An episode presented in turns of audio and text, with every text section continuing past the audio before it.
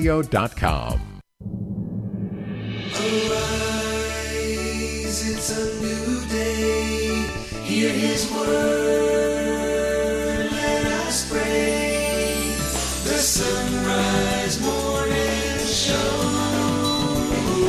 What a way to start your day. It is Friday, the 23rd of June. Let's begin by praying together in the name of the Father, and the Son, and the Holy Spirit. O Lord, hear. O Lord, pardon. Forgive us our pride, forgive us our stubbornness of heart, forgive us our anger against one another, forgive us our greed in all its forms, forgive us our mercilessness, forgive us the harm we have done. God of mercy and compassion, you hold out to us the hand of your mercy to raise us up from the misery of our selfish sinfulness and what it has brought upon us and upon those whose lives we touch. Teach us to weep where we have caused weeping, to mourn where we have caused mourning, and to lift up what we have brought low. In hope and trust we turn to you for healing, through our Lord Jesus Christ, your Son, who lives and reigns with you in the unity of the Holy Spirit, God, forever and ever. Amen. It is a better way to start a Friday morning, the Sunrise Morning Show here on the EWTN Global Catholic Radio Network. I'm Matt Swaim. Anna Mitchell has news. Paul Lachman at the controls, and it is a Friday. How about that? Father Augustine Weta will be along with more decision-making advice from the Desert Fathers, another good monk story this morning. Brendan Hodge will share more research related to how various demographics view this question of gender identity. We're coming up on the anniversary of the Roe v. Wade decision, Supreme Court decision, being overturned. Hard to believe that's been a year, but we're going to talk about that, kind of see where we are as a culture, as a movement, trying to promote the culture of life specifically. And then Father Hezekias Carnazzo will look ahead to the Sunday Mass readings, so stay with us if you can. Right now it is 2 minutes past. Here's Anna Mitchell with news. Good morning. 3 top pro-abortion groups are expected to endorse President Biden's re-election bid during a rally later today, marking 1 year since the Dobbs decision in which the Supreme Court overturned Roe v. Wade. Since that decision, more than 20 states have passed either a ban or other highly pro-life policies on abortion. Biden has vowed to protect abortion and is expected to sign an executive order today designed to protect and expand access to contraception. He has already signed executive orders aimed at safeguarding travel for abortion and to get the abortion pill. A newly released report from Catholic charity Aid to the Church in Need says religious freedom violations take place in 1 out of every 3 countries. From Vatican Radio, Linda Bordoni reports. The authors of the Aid to the Church in Need report contextualize their findings within a tense global climate in which terrorist attacks, anti-conversion laws, financial crises, electoral manipulations, and conflicts are on the rise, pointing out that over 4.9 billion people, and that's the populations of 1 in 3 countries, are subject to increasing violations of religious freedom. ACN's biannual report names 61 out of 196 nations where citizens are affected by a crackdown on their faith. At the top of the list are the countries classified in a red category that denotes religious persecution. According to the report, there are 28 of them, 13 of which are in Africa, where the situation in many regions has drastically worsened. Then there is an orange category and an under-observation category that include countries where religious intolerance, discrimination, and episodes of persecution are increasing. In most reported cases, the research shows, governments are applying controversial bills that limit religious freedom or discriminate faith communities without protests being voiced. It also notes that violent attacks against the wrong religion are increasingly seen as normal, and in particular in Latin America are not investigated by authorities. In Nigeria and Nicaragua, more and more religious majorities are being persecuted, and a culture of impunity is on the rise. rise. Some of the other nations under the ACN spotlight are India, Pakistan, Mozambique, DRC, Mali, Iran and Burkina Faso. The report notes that persecution against Muslims is also globally on the rise, as is anti-Semitism in Europe. I'm Linda Bodoni. The Papal Almoner is being sent on another charitable mission to Ukraine. The Holy See Press Office reports Cardinal Konrad Krajewski will be taking a van to Ukraine carrying much-needed medicines. A second truck will follow him, bringing more food and other medical supplies. The statement says, quote, "The journey includes a visit to the Kherson region, where following the destruction of a dam, the innocent population is in great distress and many people have lost their lives," end quote. Cardinal Krajewski told Vatican News he understands his mission is to be with them, to pray with them, and to be a sign of unity.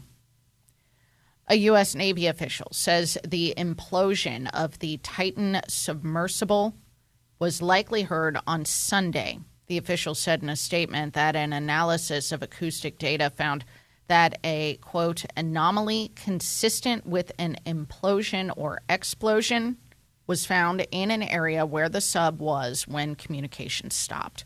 A U.S. defense official also said in a separate statement that an analysis done of the banging noises picked up by sonar were not from the sub, but natural ocean sounds or biological noises. The Coast Guard confirmed yesterday the submersible used to view the Titanic was found demolished on the ocean floor, and its 5 passengers are dead. Interstate 95 in Philadelphia will reopen later today. Mark Mayfield reports. Pennsylvania's Department of Transportation says 6 temporary lanes will be open to traffic starting Friday at noon local time. The highway has been closed for nearly 2 weeks after a fiery tanker crash caused a collapse of the roadway. The closure has had an impact on both local traffic and nationwide shipping. Governor Josh Shapiro has praised construction crews who have worked around the clock to fix the highway. I'm Mark Mayfield. A new poll finds a majority of Americans believe gender to be determined at birth. The UMass Amherst survey found 60% of respondents said that being a man or a woman is permanent and cannot be changed by how a person identified. MassLive.com reported the poll conducted by YouGov questioned about 1,000 people and has a margin of error of 3.4%. And Major League Baseball is releasing the finalists for the 2023 All-Star Game. Braves outfielder Ronald Acuna Jr. and Angels two-way star Shohei Ohtani each earned automatic starting spots after leading all vote-getters in Phase 1. For the rest of the ballot, each position has been narrowed down to 2 finalists, with there also being 6 outfielder finalists for the 3 starting spots. The MLB All-Star starters will be revealed on June 29th ahead of the game, which will be played July 11th at T-Mobile Park in Seattle. All right. Now we got it set. So you got to go get voting. I got to go for get voting. Our Red Hot Reds. So you got to do that, but you know, in the meantime, Ohtani, I mean, it's not really a mystery. Yeah. I think Paul Lachman and I were talking off air recently. I think he leads the Angels in batting average, homers, doubles, triples, stolen bases, RBI. I think he also leads them in starts, strikeouts, wins, and ERA, and I think perhaps innings pitched. He's a beast. I mean, he's a unicorn. That's the kind of beast that he is. He's fun to watch. Yeah, for sure. Well, we'll see how it all goes with the All-Star Game. I wonder who the Home Run Derby people will be. I guess we're a little ways away from hearing about that. You know, I'll be sure to be on top of that and reporting it when that news comes down. I'm sure you will. Will Pete Alonso come back and just polar bear his way to another victory? I don't know. Who knows? Who knows? It's 9 minutes past the hour. The Sunrise Morning Show continues. I'm Matt Swaim, joined now by Father Augustine Weta. We've been going through his book, Pray, Think, Act, Make Better Decisions with the Desert Fathers. It's helping me. I don't know if it's helping you all, but it's helping me. Father Augustine, good morning. Good morning. Hey, listen, I got to give a shout-out to the Rempe family. They heard me on your show last week, and there's at least one kid now in the school who thinks I'm cool. So, hello to the Rempes. You know, if I could get one kid to think I would be cool, that'd be one kid in my favor. So exactly. Like I'm finally starting to get popular in high school. It took me 40 years. Well, I was about to say, it took me a long time, and I'm still not popular in high school yet. But well, I'm only popular with the Rempies. Well, we get to talk about an old monk story, as we do every week at this segment. And here we have the story of an old monk and the thing that he said to himself every morning when he woke up and every evening when he went to bed. I wonder if you could share that with us. Well, the story goes that an old monk said, "Every morning when the sun rises, I ask myself, how shall I do God's will today? And every evening as the sun sets, I ask myself, well, did you do it?" Which, again, I love these guys. They're just so simple. I mean, the faith was very new to them, and so was theology really in general. And so they just had such a simple way of looking at things. If I just put this practice in effect in my own life, I think things would go a lot better for me, at least. Well, it'd certainly go a lot better for me because when I rise, my thing, you know, I try and do my best in the mornings, but often I default really, really quickly to, okay, how do I answer this set of 5,000 emails that I'm behind on, and these 20 voicemails I got to get back to, and forget that kind of underlying the principal question, which is like, how shall I do God's will today? Because that how shall I do God's will today, it can take a bunch of different forms. Like I can answer these emails in 30 or 40 different ways and still be within the range of God's will, right? If I'm asking that question. That's right. And not to forget that it may be God's will that you fail. I think that's, I try to tell my students that I mean, we have here in St. Louis one of the great failure saints, St. Philippine Duchenne, who worked her whole life to be a missionary to the Indians. And she finally got, they had her found girls' schools. They sent her all around the country, but they never, she never actually got to go to the Indian missions until she was 75. By that point, she couldn't learn the language or do any work or anything. They made her come back after a year. She could, all her life, she wanted to be a missionary. She converted one Indian who apostatized 3 months after she died. So I think it's possible that, in fact, I think in her case, I know it's the case, that she was called to be a missionary. She just wasn't called to be a successful missionary. So you may never get those emails answered, or you may answer them the wrong way, and that may be God's will, I think. Yeah. That's a hard thing to hear, Father. It may be God's will that you fail today. It is. I'm sure it is. In fact, I've been personally called to fail. I'm a rugby coach, and we haven't had I'm pretty sure I'm called to be a rugby coach. I've been doing it for 20 years. We have never had a winning season. But if you look at the long history of our salvation, starting with the Israelites and working your way all the way up through the apostles, God has this real thing for failures. He really likes us. So we can take that as consolation. But the really important thing is to actually do something, to do anything, and to do it with love, right?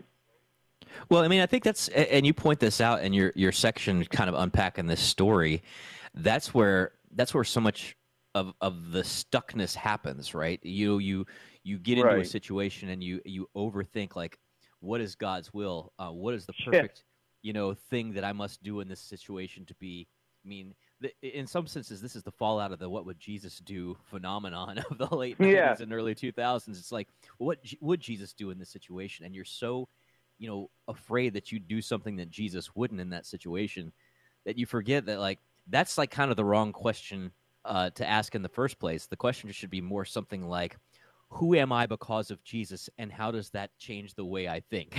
As opposed to like, here's the thing, what would Jesus do in this exact set of circumstances?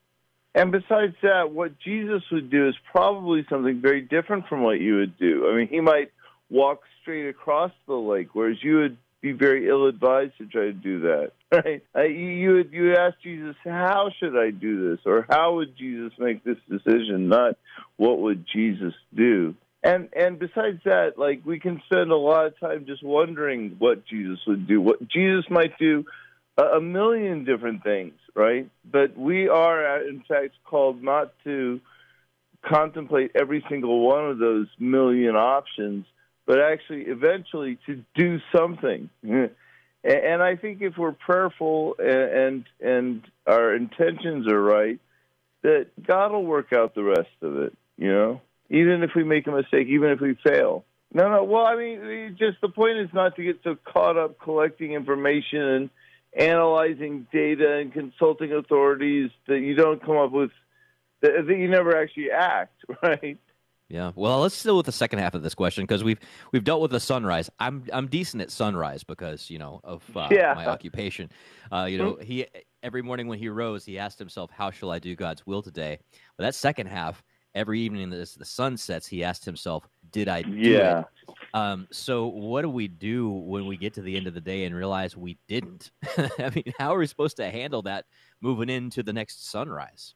Well, I am actually amazed at how many people I talk to who do not do an examination of conscience. It's such an easy thing to do, and there's so many different ones out there. You can take your pick, but luckily as Catholics, we don't have to reinvent the wheel, right? We've got all kinds of ways of taking stock of the success or failure or spiritual success or failure of our day.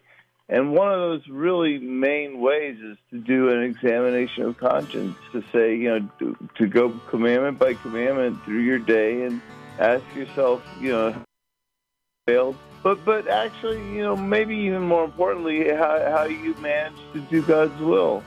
Because you might have actually done it and not realized it. Well, thanks so much, Father Augustine Weta. We got headlines coming up after the break. It's 17 past.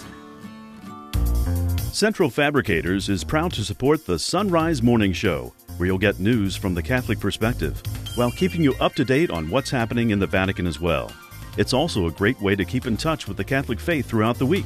Central Fabricators, based in Cincinnati, Ohio, is a family-owned business for over 75 years, manufacturing and repairing corrosion-resistant storage tanks, reactors, and pressure vessels. On the web at centralfabricators.com.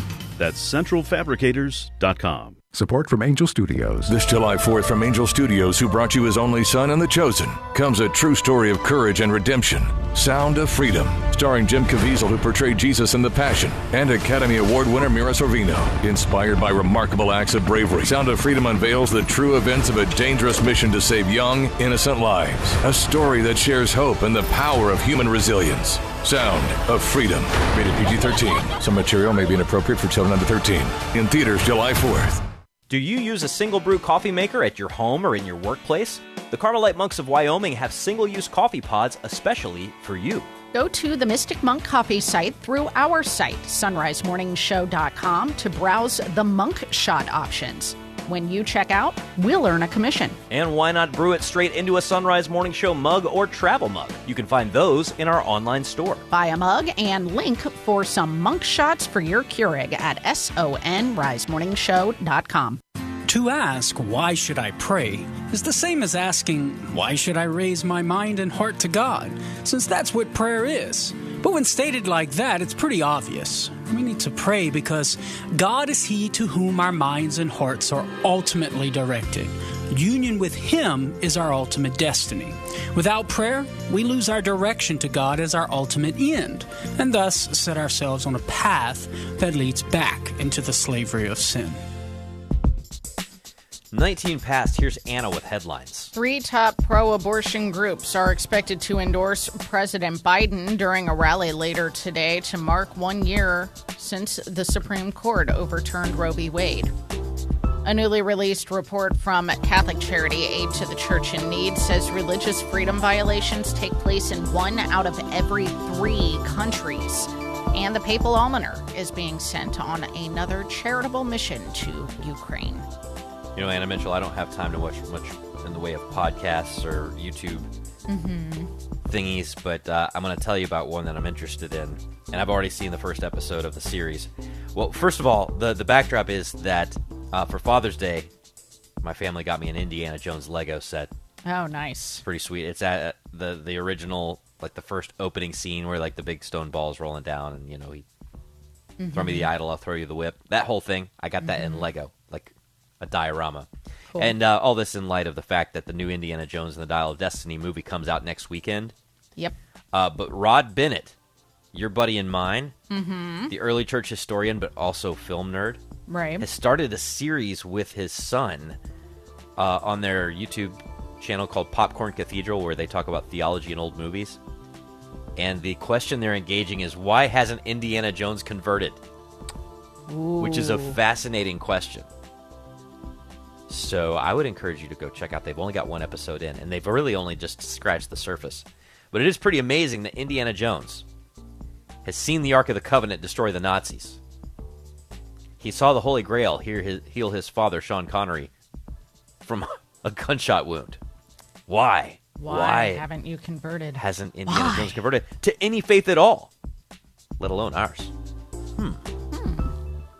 Season for iced tea. If you're looking for some unique flavors to enjoy, the Carmelite Monks of Wyoming have a number of options, including lemongrass mint, ginger orange, and blossoming jasmine. Go check them out through our link to Mystic Monk Coffee at sonrisemorningshow.com. And when you make a purchase, we earn a commission. While you're at our site, pick up a mug or etched travel mug, which are available in our online store. Get your mugs and link to Mystic Monk Coffee for tea at sunrisemorningshow.com. This past year has been a crazy roller coaster ride, but you have the power to get your business back on track by underwriting the Sunrise Morning Show. Weekday mornings, your message will reach millions of engaged Catholic listeners across the U.S. and around the globe who want to know more about and support Catholic businesses and organizations. To get national exposure for your business, ministry, or nonprofit on the Sunrise Morning Show, email me, Leah, at sacredheartradio.com. That's Leah at sacredheartradio.com. A novena prayer for the intercession of St. Maximilian Kolbe. O Lord Jesus Christ, who said, "Greater love than this no man has, than that a man lay down his life for his friends." Through the intercession of St. Maximilian Kolbe, whose life illustrated such love, we beseech you to grant our petitions. Through the Knights of the Immaculata movement, which Maximilian founded, he spread a fervent devotion to Our Lady throughout the world. He gave up his life for a total stranger and loved his persecutors, giving us an example of unselfish love for all people, a love that was inspired by true devotion to Mary. Grant, O Lord Jesus, that we too may give ourselves entirely, without reserve, to the love and service of our Heavenly Queen, in imitation of your humble servant, Maximilian. Amen. For Sacred Heart Radio, this is Father Greg Connerman.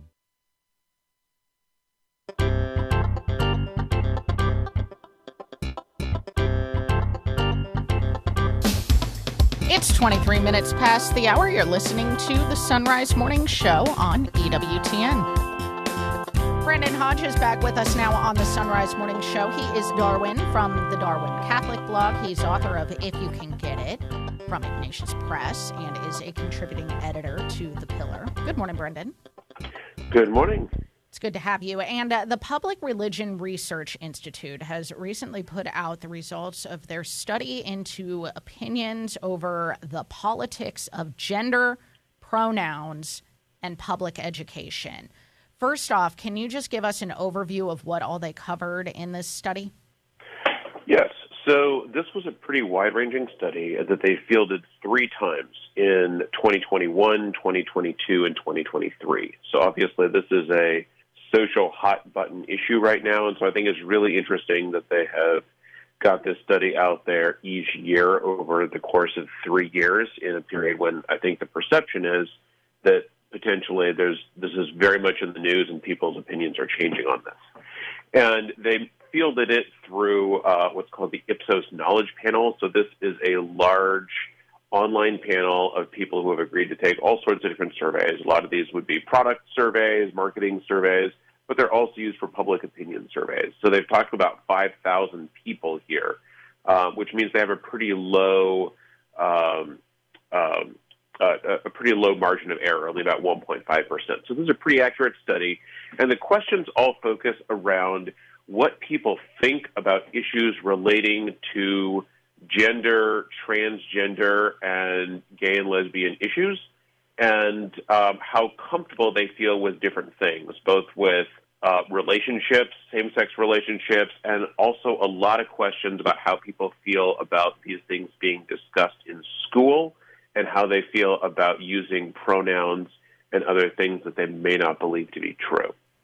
Okay, so you mentioned that in terms of survey size and, you know, what all is covered, that we can trust the accuracy of these results. But I do have a question about the language of these questions and if that is important here. I mean, were they worded in a different way? Would people have answered differently than what they actually believe? Or do you think we can pretty well trust these results based on the way they worded the questions? So I think that these are a pretty fairly set of worded questions. One of the really interesting things that they do here is they use a 4-point scale in relation to most of these questions here.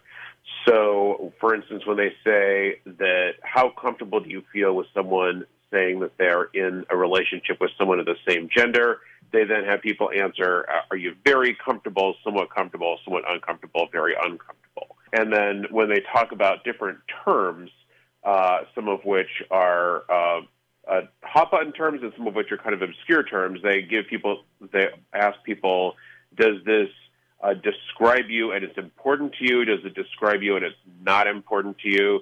Does it not describe you at all, or you just don't know what the term means? So they give you a fair number of options, and the big headliner here that has been getting a lot of play is the question about whether or not people think there is more than one gender. And there the question is, when it comes to gender, do you feel strongly that there are only two genders, man and woman?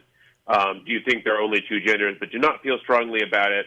Over to at the other extreme, do you feel strongly that there is a range of many possible gender identities? And this is a very interesting result that came. I personally found it very interesting, with only a couple of exceptions, Brendan, that almost every group that they have been covering saw a rise in the percentage who said, yes, there are only two genders. Yeah, that was really interesting to me. So if you look at the two extremes here, the people who say that they feel strongly that there's a range of possible genders went down from 17% in 2021 to 14% in 2023. It's a small decrease and kind of close to the margin of error. They're just past it. But the interesting thing is the number of people who say that they feel strongly that there are only two genders, man and woman, went from 42% in 2021 to 50% in 2023, with 2022 in the middle at 44%. So what we see here is a significant increase, well outside the margin of error, of people who went from being less certain on this topic to saying that they now feel strongly that there are only two genders, man and woman. How did this fall in terms of religious breakdown, Brendan? So that was also really interesting. As you look across the religious breakdown, it really has a lot to do with secularism. So the religious group, which is least likely to say that there are only two genders, to put it this way, least likely to say that they believe or strongly believe that there is only man and woman, is people who identify as Jewish, and the next, that's 44% believe in only two genders. And those who say that they belong to some other non-Christian religion, that's 55% in 2023. Religiously unaffiliated people are 46%. At the other extreme, you have white evangelical Protestants, 92% as of 2023, say that there are only two genders. The really thing that stood out to me is when you look at Catholics, that there's been a significant increase in the number of Catholics who say they're just two genders. White Catholics went from 62% to 69%, and Hispanic Catholics went from 48% to 66%. And what I think that tells us is that as this issue gets more and more play, something which people maybe hadn't thought about. I mean, if you are not engaged in culture war issues and someone asked you 2 years ago, is there a spectrum of genders? Your first reaction might be, huh? And now a lot of Hispanic Catholics are saying, there are just men and women. Thank you very much. Wow. Brendan Hodge, thank you so much. Go to prri.org if you want to see more about this study. Brendan, thank you. Thank you. You bet. Always happy to have you. You can find all of our guests linked in our show notes at sonrisemorningshow.com. 12:30 now on the Sunrise Morning Show. It's time for news. 3 top pro-abortion groups are expected to endorse President Biden and his reelection bid during a rally later today, marking 1 year since the Supreme Court overturned Roe v. Wade in the Dobbs v. Jackson women's health ruling on June 24th last year. Since that decision, more than 20 states have passed abortion bans or other highly pro-life policies, and Biden has vowed to protect abortion and is expected to sign an executive order today designed to protect and expand access to contraception. He has already signed executive orders on traveling for abortion and to make the abortion pill more available. The papal almoner, Cardinal Konrad Krajewski, is being sent on another charitable mission to Ukraine by Pope Francis. From Vatican Radio, Zeus Legaspi reports. A statement released by the Holy See Press Office on Thursday said the Pope, for the 6th time since the Russian invasion in February 2022, is entrusting the head of the Dicastery for Charity Services with yet another evangelical mission. The journey includes a visit to the Kherson region, where, following the destruction of a dam, the innocent population is in great distress and many people have lost their lives, the statement said. Cardinal Konrad Krajewski's mission is to be with the people, to pray with them, and to bring the Pope's embrace and concrete support. The papal almoner will make his journey by van, bringing a load of needed medicines. He will visit various religious communities along the way, as well as parishes. The Holy See Press Office statement also revealed that a second truck full of food, received mostly from Korea, medicines and medical supplies, will be delivered to the areas most affected by the dam explosion, will also make the journey in the coming days.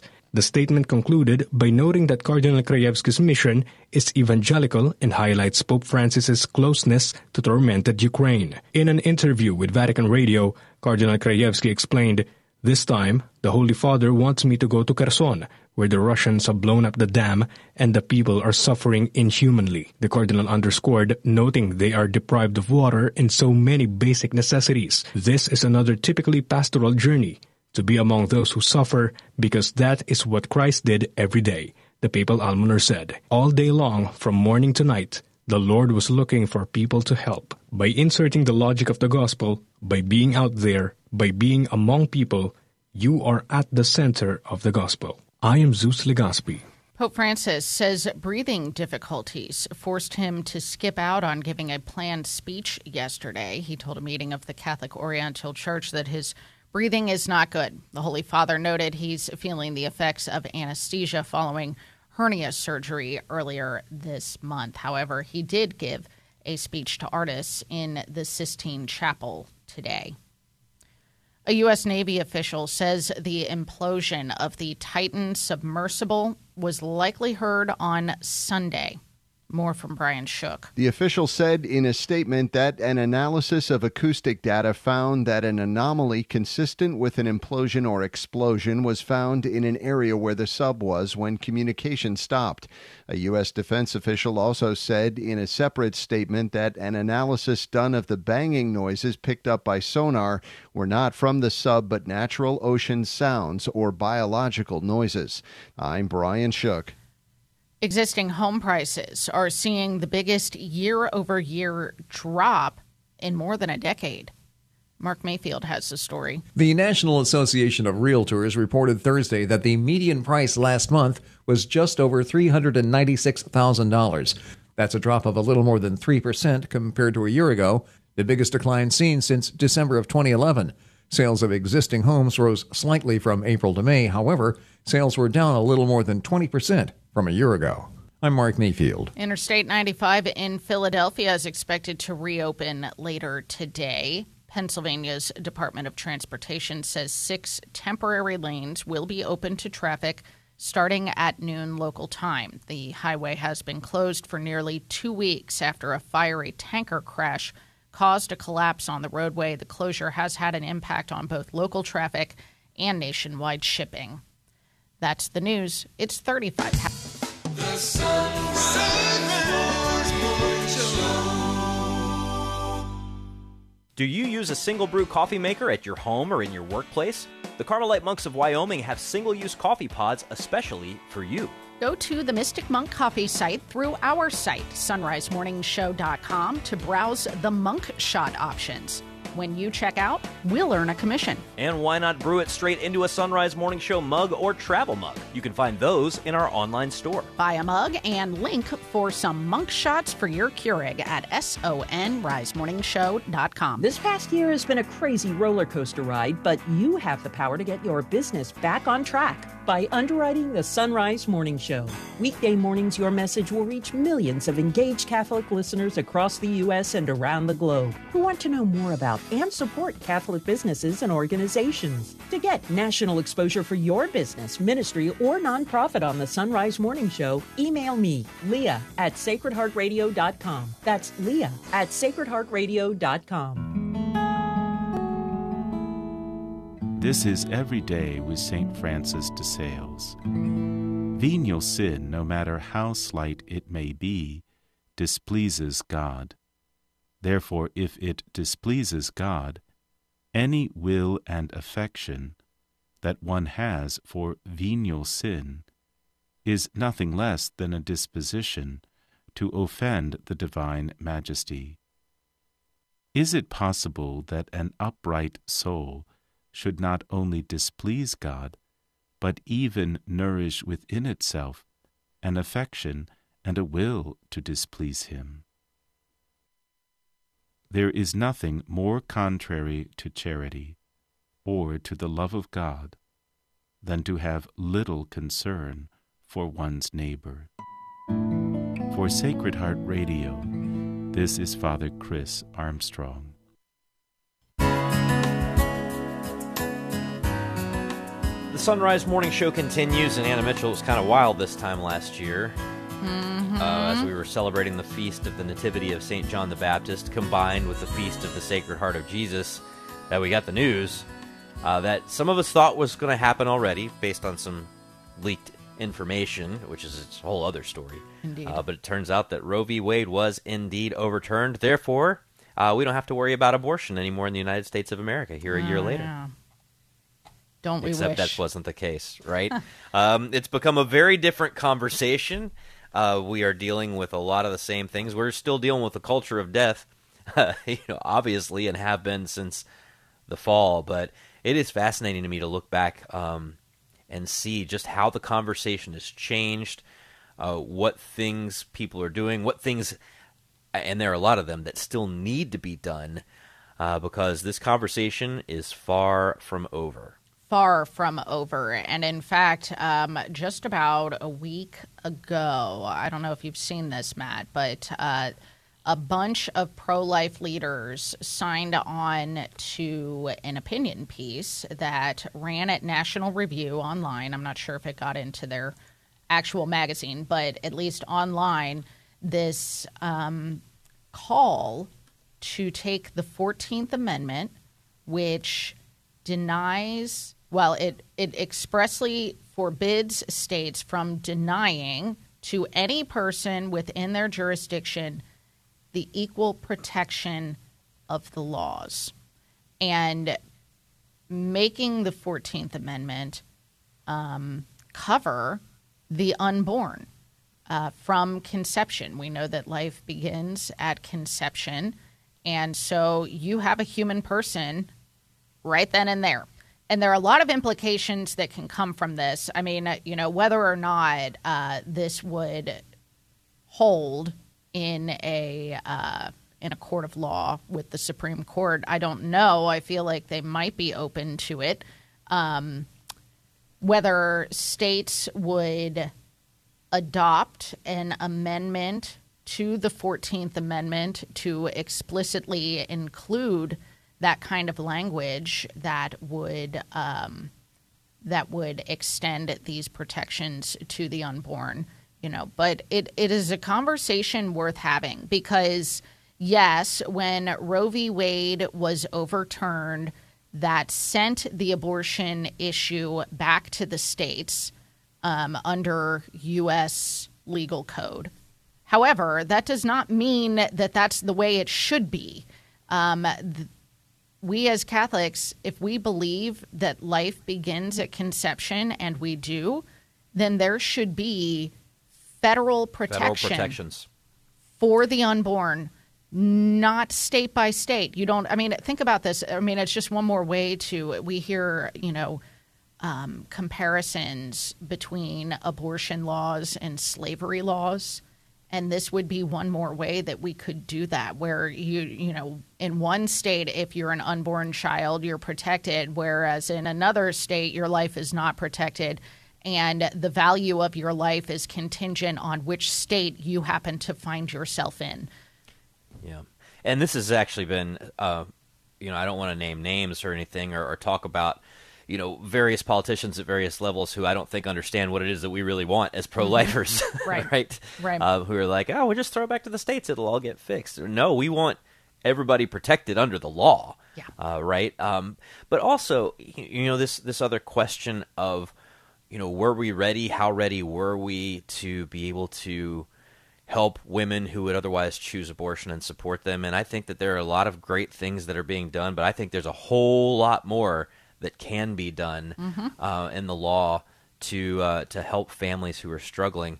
You know, the birth rates are just like declining insanely, and one of the top things that people complain about, you know, when they say why they're, you know, they're either choosing not to have children or choosing to contracept, which is a big part of this question. Make absolutely no mistake about it. Some people would treat contraception and abortion as though they're two different and unconnected issues, but they are all kind of part of this question about, you know, how do we understand the family, right?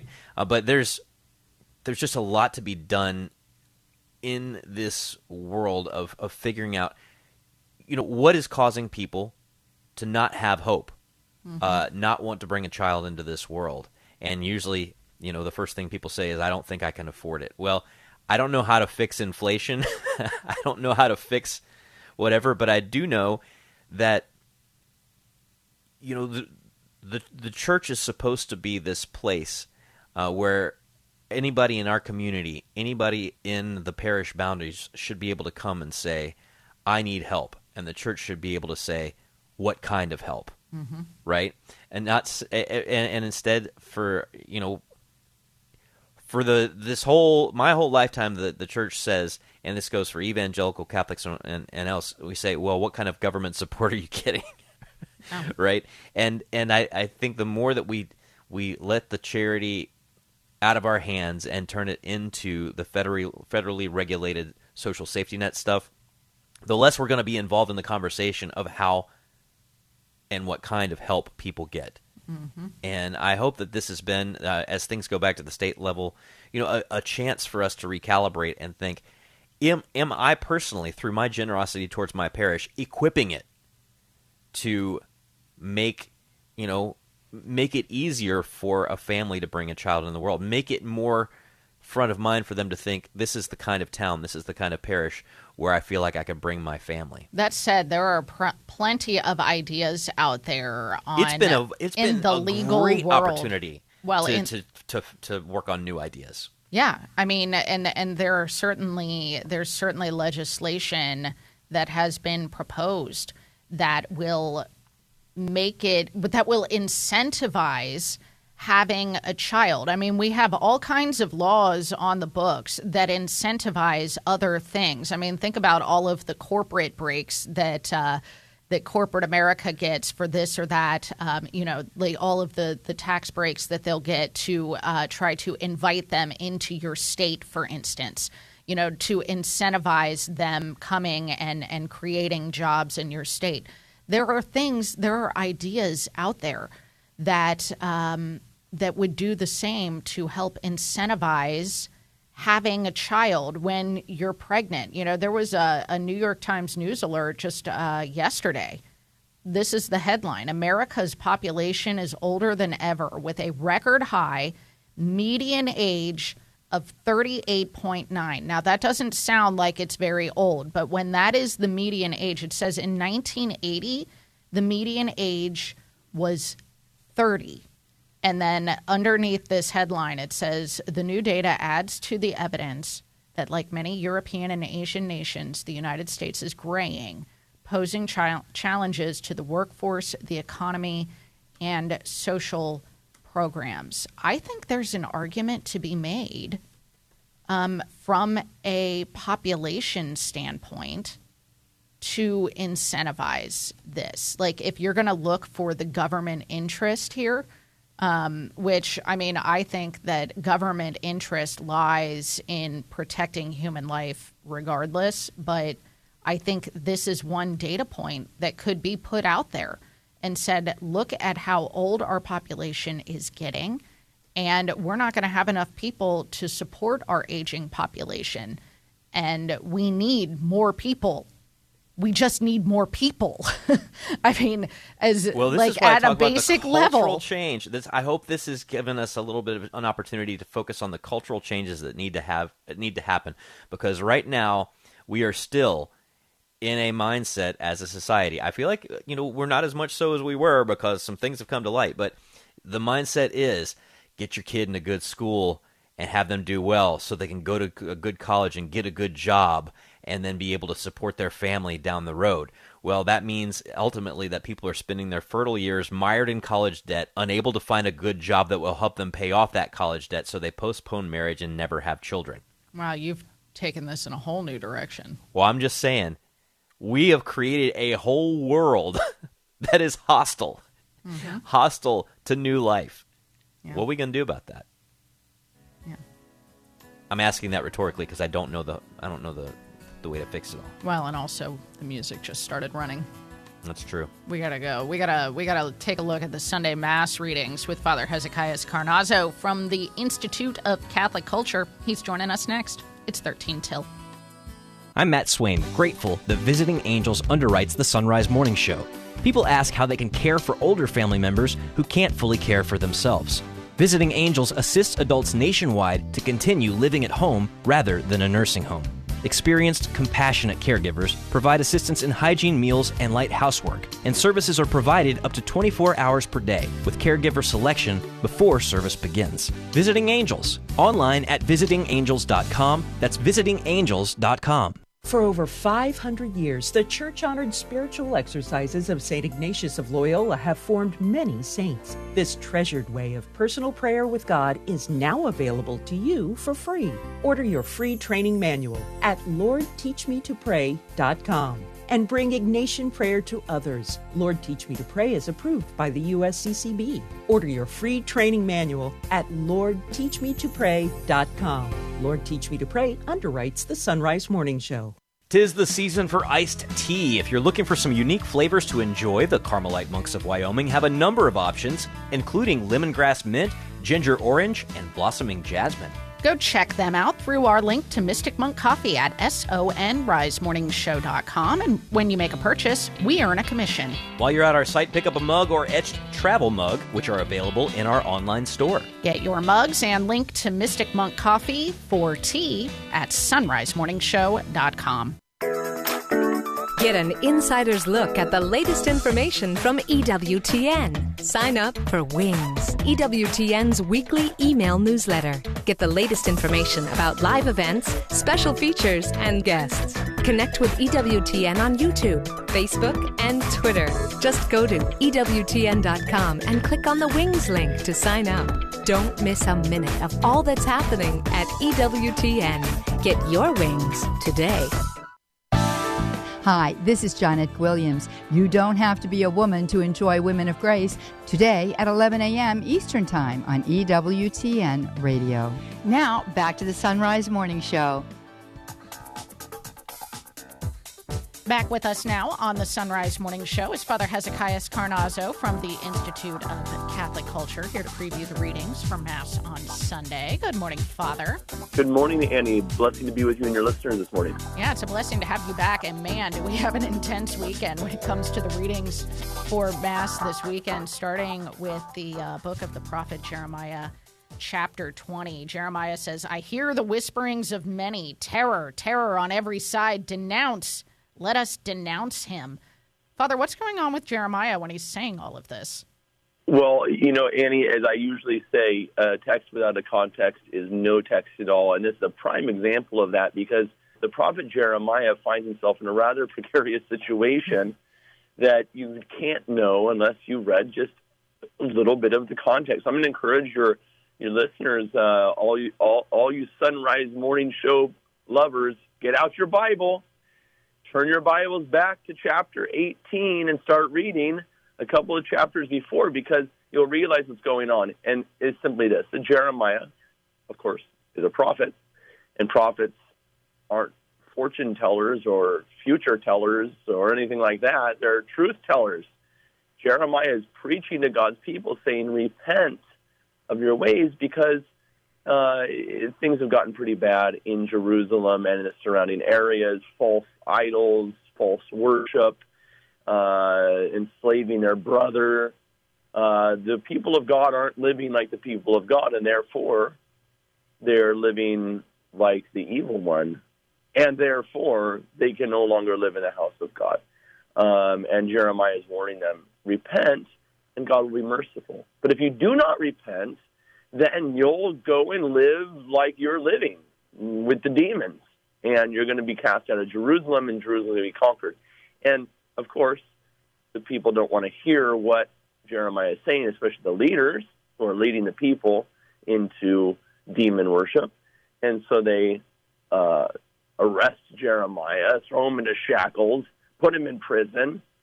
And Jeremiah is crying out in this particular text from his situation he finds himself in, crying out to the Lord. And at the end, of course, the center of this Old Testament reading we have is Jeremiah saying, look out, because the Lord's going to have the last word, you people that have put me in prison. Absolutely. Yeah. So he's saying this as he is in shackles, literally. And he says, O Lord of hosts, you who test the just, who probe mind and heart, let me witness the vengeance you take on them. For to you I have entrusted my cause.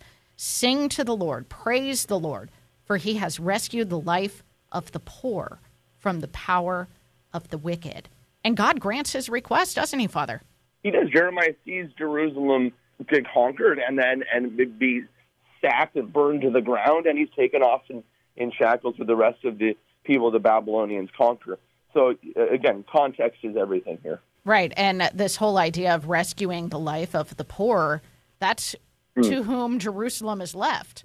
No, exactly. The people that had been enslaved by their brother end up receiving the gift of freedom. I would encourage all of your listeners to go back and read 2 Kings chapter 25 to get the context of all of this. And if you really want to go further, read Jeremiah chapter 34 through 40. And this is a critical moment, of course, in preparation for the coming of the Messiah. This is the fundamental problem that Jesus is going to come, at least on an initial surface level, is going to come to solve. And this is the people who are looking for the Messiah, the coming of the King, to restore God's people to what they lost at this moment. Yeah, which moves us into the gospel passage. Matthew chapter 10, verses 26 through 33 is what we'll be hearing this weekend, and sending out the apostles is coming very much on the heels of what we heard last weekend. And Jesus says,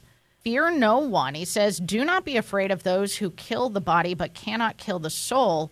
Rather, be afraid of the one who can destroy both soul and body in Gehenna. Can you reflect on this gospel passage in light of the fact that we're still just a few weeks off from Pentecost? Right. Again, context is everything on two levels here. The context of this passage is that the apostles are now have been in training with the Lord, and they're now being sent out on mission, right? They're going from discipleship to apostleship now. And it's that context then that Jesus says, look, he knows what they're going to do to him. And now he's warning the apostles, and then by extension all of us, you know, the devil's not going to simply receive you happily in this secular world, right? In this place in which you're going, the good news is not always going to land on good soil. And and be prepared for that. And that's, again, there's a secondary context here now liturgically for us in the light of Pentecost. We are living in this time in which the church is preparing us for our mission as Christians, being sent out into the world. And it's not always going to go well, right? We go about our life thinking, I'm making plans for my life. I have this job. I'm going to go on this vacation. I'm going to do this summer. But the Lord's got a plan for you. You know, you may be going to Hawaii on vacation, but the Lord's sending you there not for vacation, but to be a Christian in the midst of the people that you're being sent to. You should remember that. But it doesn't mean it's always going to go well. It's not always going to be well received. I was just a few weeks ago in Jerusalem, and there the Zionists saw me wearing a cross, and they were spitting on me and yelling at me, "Get out of here! Get out of here!" But that's okay. That's part of it. That's part of I know is going to happen when I'm going to go out there and proclaim outwardly, what it is that I believe. It's not always going to be well received, and we should have courage and take courage from this gospel reading, from the story of Jeremiah. Indeed, the Lord will have the last word. He will be victorious. He is risen from the dead, regardless of the particular situation I find myself in today. Yeah, may not be well received here on earth, but certainly well received by our Father in heaven. Some of my favorite lines in Scripture where Jesus says, "Are not two sparrows sold for a small coin? Yet not one of them falls to the ground without your Father's knowledge. Even all the hairs of your head are counted. So do not be afraid. You are worth more than many sparrows."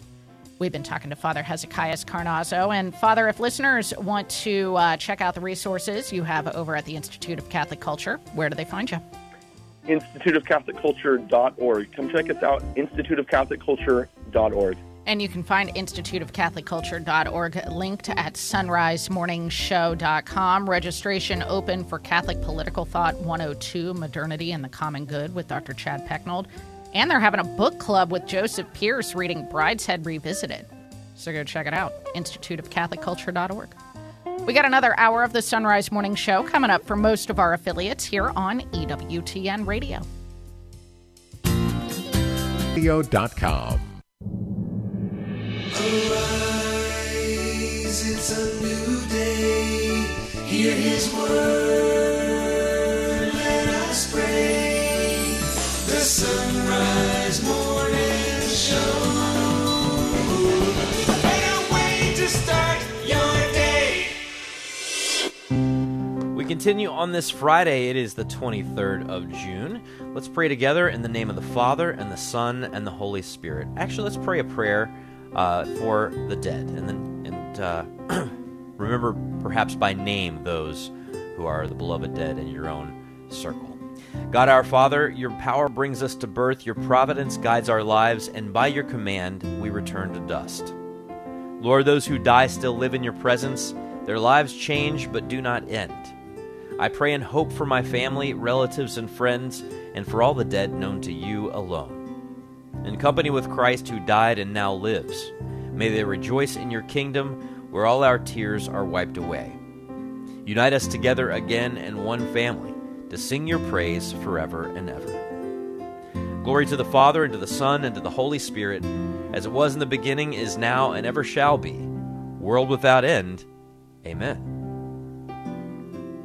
I like to pray that at the top of the hour sometimes before Anna Mitchell heads into news, because almost invariably, she's going to talk about somebody who has passed away, usually several somebodies. So let's not forget, those are not just news stories and headlines. Those are people, sons and daughters of God, to whom, well, we just trust them to God's mercy. So I want to try and add that little prayer idea before we head into the news. It is the Sunrise Morning Show. Thank you for being along on a Friday. I'm Matt Swaim, and Anna Mitchell has news. Paul Lachman at the controls. Dina Dwyer-Owens will join us for some reflections on her experience of the Camino de Santiago. It's always cool. I like to talk to anybody who's been on that trip because it's one of my bucket list pilgrimage ideas. Brad Bursa is going to talk about forgiveness and family peace. We'll talk to Bobby Schindler from the Terry Schiavo Life and Hope Network about the latest from Canada in regard to assisted suicide. And then Father Jonathan Duncan will give his take and reflections on the Sunday Mass readings. So stay with us if you can. Right now it is 2 minutes past. Here's Anna Mitchell with news. It's a service of Central Fabricators and centralfabricators.com. Good morning. Three top pro-abortion groups are expected to endorse President Biden today during a rally that will mark 1 year tomorrow since the Supreme Court overturned Roe v. Wade in Dobbs v. Jackson Women's Health. Biden has vowed to protect abortion and is expected to sign an executive order today designed to protect and expand access to contraception. He has already signed executive orders on traveling for abortion and to get the abortion pill more readily. A newly released report from Catholic charity Aid to the Church in Need says religious freedom violations take place in 1 out of every 3 countries. From Vatican Radio, Linda Bordoni reports. The authors of the Aid to the Church in Need report contextualize their findings within a tense global climate in which terrorist attacks, anti-conversion laws, financial crises, electoral manipulations and conflicts are on the rise, pointing out that over 4.9 billion people, and that's the populations of 1 in 3 countries, are subject to increasing violations of religious freedom. ACN's biannual report names 61 out of 196 nations where citizens are affected by a crackdown on their faith. At the top of the list are the countries classified in a red category that denotes religious persecution. According to the report, there are 28 of them, 13 of which are in Africa, where the situation in many regions has drastically worsened. Then there is an orange category and an under-observation category that include countries where religious intolerance, discrimination and episodes of persecution are increasing. In most reported cases, the research shows, governments are applying controversial bills that limit religious freedom or discriminate faith communities without protests being voiced. It also notes that violent attacks against the wrong religion are increasingly seen as normal, and in particular in Latin America are not investigated by authorities. In Nigeria and Nicaragua, more and more religious majorities are being persecuted, and a culture of impunity is on the rise. Some of the other nations under the ACN spotlight are India, Pakistan, Mozambique, DRC, Mali, Iran and Burkina Faso. The report notes that persecution against Muslims is also globally on the rise, as is anti-Semitism in Europe. I'm Linda Bordoni. The papal almoner is being sent on another charitable mission to Ukraine. The Holy See Press Office reports Cardinal Konrad Krajewski will be taking a van to Ukraine, carrying much-needed medicines. A second truck will follow him, bringing more food and medical supplies. The Coast Guard is confirming the submersible used to view the Titanic wreckage was found demolished on the ocean floor, and its 5 passengers have died. Rear Admiral John Mauger said a robotic sub found parts of the missing Titan 1,600 feet from the bow of the Titanic. The bow of the Titanic. Mauger said there was some catastrophic failure and the vessel imploded. He gave his condolences to the families. Parts of Colorado are feeling the effects of a storm that included reports of a tornado and baseball-sized hail. The National Weather Service labeled yesterday's weather in the Denver metro area as a particularly dangerous situation that resulted in some storm-related damage, downed trees, and thousands of customers without power. Air travel was also impacted as more than 140 flights at Denver International were canceled. Interstate 95 in Philadelphia is set to reopen later today. Mark Mayfield has more. Pennsylvania's Department of Transportation says 6 temporary lanes will be open to traffic starting Friday at noon local time. The highway has been closed for nearly 2 weeks after a fiery tanker crash caused a collapse of the roadway. The closure has had an impact on both local traffic and nationwide shipping. Governor Josh Shapiro has praised construction crews who have worked around the clock to fix the highway. I'm Mark Mayfield. And more than 7 million baby shark bath toys are being recalled. Yesterday, the Consumer Product Safety Commission announced the Pink Frog brand Baby Shark Sing and Swim bath toys have hard plastic top fins that pose a risk of, quote, impalement, lacerations, and punctures, end quote. The manufacturing company has received 12 reports of kids being injured by falling or sitting on the full-size bath toys. There are around 7.5 million units currently on the market. Well, I got to say, I don't know about the toys, but I certainly experience impalements, lacerations, and punctures in my soul whenever I hear the song. How many are they recalling? It says there are 7.5 million. They should be recalling like 10 times that much Baby Shark stuff. I just, like, I think of my own kids in the bathtub, you know, like, yep, sitting on a Baby Shark toy. You know, luckily, we don't have one. They say Baby Shark do. I say Baby Shark don't. Don't, Baby Shark.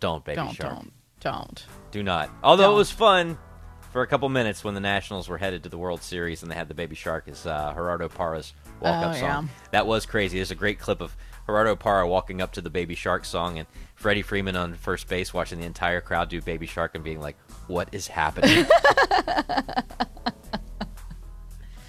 That will never, ever, ever match, though, Ryan Friel's walk-up song, May He Rest in Peace. Oh, yeah.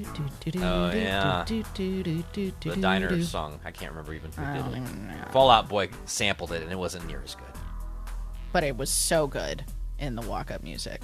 Just FYI, if there are any MLB players listening right now, highly recommend that as your walk-up music. Hey, Chris Heisey, if you're listening, I know you walked up to the ambassador. Give me that Christian rap. I see you, Chris Heisey. Today is Friday, June the 23rd. Thanks for joining us here on the Sunrise Morning Show on EWTN. It's 9:00. Back with us now on the Sunrise Morning Show is Dina Dwyer-Owens, former chairwoman and CEO of Neighborly. She's an author and a speaker. You can download her Create Your Culture or Your Better Future workbooks at dinadwyerowens.com. Good morning, Dina. Good morning, Annie. It is so good to have you back, and I know you just got back from a pretty epic pilgrimage. Tell us about it. Unbelievable. I joined the Dynamic Catholic Pilgrimage Group for a Camino de Santiago, which, you know, there's a 500-mile walk you can do from the French Pyrenees all the way to Santiago de Compostela in Spain, where St. James Cathedral is. We took the last 75 miles of that. Oh, wow. But it was absolutely incredible. So we probably averaged 15-mile days over the trip, and so many graces. So what was it like? I'm curious, how prayerful was it hiking the Camino?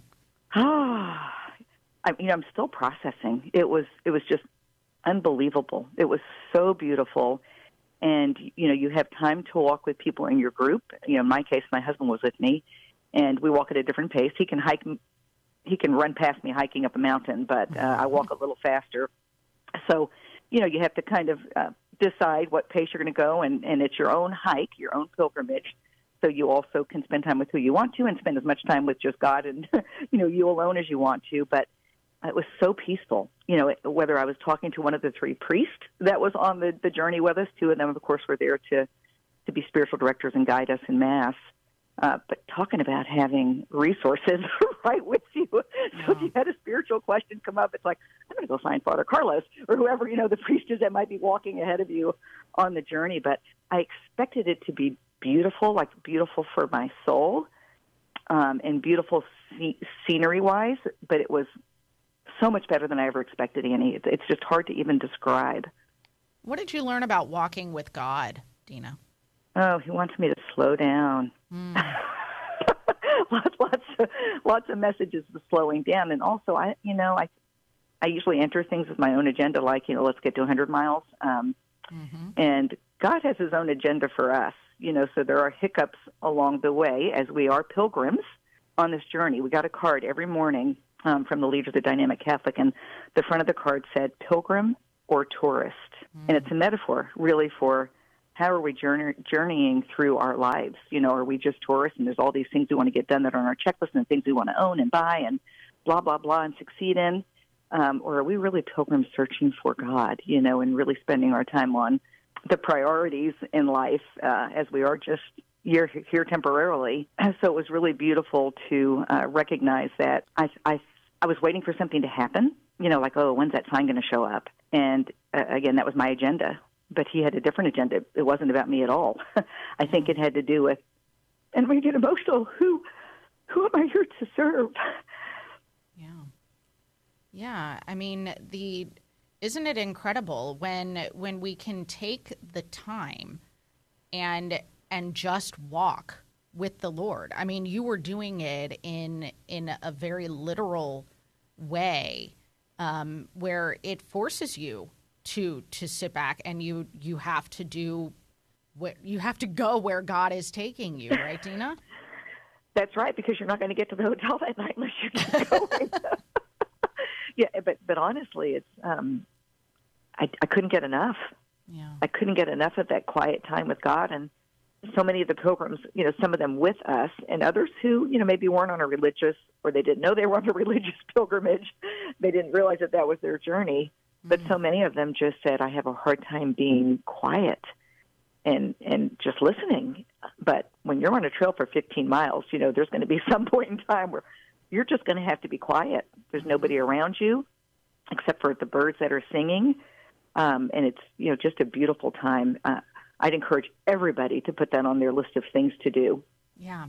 Well, because it's not like you were walking without a purpose, right? You weren't wandering. You knew where you were headed. And I don't know if you were using like GPS on your phone. I know the Camino has the little markers that you have to kind of follow along, and that's how... You know, they've done you look for the shells. Exactly. So, what did you learn about trust in God as you were walking with this purpose? Yeah, you know, there's four words that come to mind, and I've heard these before, but I haven't really prayed them. And so, the four words would be trust, surrender, believe, and receive. And, you know, just repeating those words sometimes quietly on the trail opened up my heart. You know, just amazing. You know, we were heading towards St. James Cathedral in Santiago de Compostela, and that's where the remains of St. James are buried. And it was this incredible experience as pilgrims are all arriving to the square by St. James Cathedral. It's just overwhelming. You know, you're crying for other people because they, you know, some of them really are hurting. I mean, their legs are hurting. They've got blisters. They're 88 years old. We had Dorothy Jean on our pilgrimage, who was 88. Now, she didn't do the whole 75 miles, but you know what? She did the best she could do. And, you know, I still picture in my mind Dorothy Jean at each Mass, because we had Mass daily in some cases 10th century cathedrals, little churches. Which alone was an incredible experience, but every church only had wooden kneelers. And Dorothy Jean and others traveling with us that were over 70 years old got on their knees on those kneelers throughout Mass without a wince or a complaint. And I'm looking at them just thinking, wow, what an inspiration. You know, who am I to complain about my 60-year-old knees hurting on these kneelers when these women, they're tough. You know, they're tough for God. They love God so much. It's like, I can bear with this. You know, this is nothing compared to what you did for me, Jesus. Yeah. But we ended up at the St. James Cathedral, and probably one of the moments that, you know, I kind of fell apart is just being in that church on a Friday for Mass and seeing, you know, probably close to a couple of thousand people at most that could fit in that cathedral, celebrating Mass, people from all over the world, all different languages, some of them not Catholic, of course, but all speaking the same language, and that we were all there to pray. It was overwhelming. You know, I bet a lot of people have it on their bucket list, and after hearing you, are even more determined to make it happen. I being one of them, I have to say. Well, I pray that you all will do that, because it is a gift. Well, thank you so much for sharing your experience with us. We've got DinaDwyerOwens.com linked at SunriseMorningShow.com. Dina, thank you. Thank you. Keep up the God work. You do the same, Dina. Thank you very much. All right, it's 17 past now on the Sunrise Morning Show. We're back with headlines right after this. I'm Matt Swaim, grateful that Visiting Angels underwrites the Sunrise Morning Show. People ask how they can care for older family members who can't fully care for themselves. Visiting Angels assists adults nationwide to continue living at home rather than a nursing home. Experienced, compassionate caregivers provide assistance in hygiene, meals, and light housework, and services are provided up to 24 hours per day with caregiver selection before service begins. Visiting Angels, online at visitingangels.com. That's visitingangels.com. Support from Angel Studios. This July 4th from Angel Studios, who brought you His Only Son and The Chosen, comes a true story of courage and redemption, Sound of Freedom, starring Jim Caviezel, who portrayed Jesus in The Passion, and Academy Award winner Mira Sorvino. Inspired by remarkable acts of bravery, Sound of Freedom unveils the true events of a dangerous mission to save young, innocent lives. A story that shares hope and the power of human resilience. Sound of Freedom. Rated PG-13. Some material may be inappropriate for children under 13. In theaters July 4th. Do you use a single brew coffee maker at your home or in your workplace? The Carmelite Monks of Wyoming have single-use coffee pods especially for you. Go to the Mystic Monk Coffee site through our site, sunrisemorningshow.com, to browse the Monk Shot options. When you check out, we'll earn a commission. And why not brew it straight into a Sunrise Morning Show mug or travel mug? You can find those in our online store. Buy a mug and link for some Monk Shots for your Keurig at sonrisemorningshow.com. Hey Alexa, how many ways can I get EWTN? You can get EWTN on television, via cable and satellite, on Apple TV, Roku, Amazon Fire, and Google Play. You can get EWTN radio in your car on Sirius XM Channel 130 and on the go on any mobile device with the EWTN app. And here's the best news. Now you can get EWTN's great programming on Me. 19 minutes past the hour. Here's Anna with headlines. Three top pro-abortion groups expected to endorse President Biden at a rally later today to mark 1 year since the Dobbs decision. A newly released report from Catholic charity Aid to the Church in Need says religious freedom violations take place in 1 out of every 3 countries. And the papal almoner is being sent on another charitable mission to Ukraine. Hey, Matt. Yes. I was just looking at the liturgical calendar next week. Okay. Monday, Jose Maria Escrivá. Boom. Tuesday, Cyril of Alexandria. Boom. Wednesday, Irenaeus of Lyon. Yes. Thursday, Peter and Paul. Friday, Ignatius of Loyola, right? No, I'm sorry. No. I'm a month ahead of myself. You're a month ahead of yourself. Friday, actually, first martyrs of Rome who were martyred, blamed by Nero with setting fire to Rome. Oh, yes. Not as well known. We don't, have their names per se, but they were the ones that were martyred when Nero, burned Rome but blamed the Christians. Right, of course. And, of course, that led to Peter and Paul as well. Mm-hmm. And then tomorrow's St. John the Baptist's birthday. Yep. Don't forget to get a gift. Make a card. But once you get into July, you got some great stuff because it's the Precious Blood Month. Mm-hmm. I think, is it Junipero Serra? St. Junipero Serra? July 1st. It's on July 1st. Then you get Thomas the Apostle. That's right after July that. 3rd. Maria Goretti on the 6th. I mean, you get, it's a month full of saints. Month full of convert saints. Ignatius of Loyola, a convert saint. Mary Magdalene is in July. Convert saint. There's a lot of good ones. Lots of good ones. All you holy men and women, pray for us. For iced tea, if you're looking for some unique flavors to enjoy, the Carmelite Monks of Wyoming have a number of options, including lemongrass mint, ginger orange, and blossoming jasmine.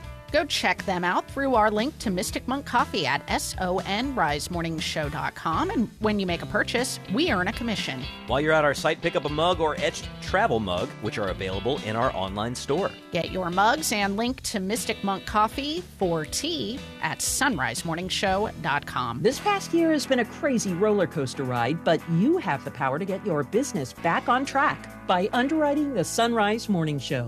Weekday mornings, your message will reach millions of engaged Catholic listeners across the U.S. and around the globe who want to know more about and support Catholic businesses and organizations. To get national exposure for your business, ministry, or nonprofit on the Sunrise Morning Show, email me, Leah, at sacredheartradio.com. That's Leah at sacredheartradio.com. I am Dominican Father Paul Keller. Please pray with me the prayer to St. Anthony. Blessed be God in his angels and in his saints. O holy St. Anthony, gentlest of saints, your love for God and charity for his creatures made you worthy when on earth, to possess miraculous powers.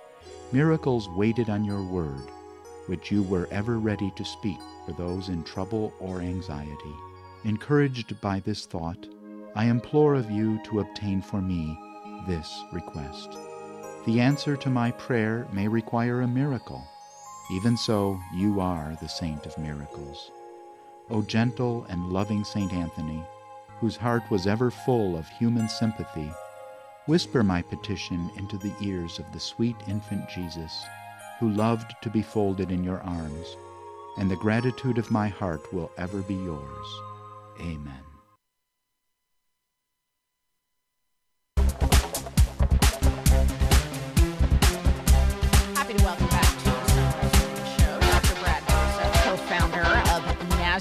Revisited online at NazarethRevisited.com.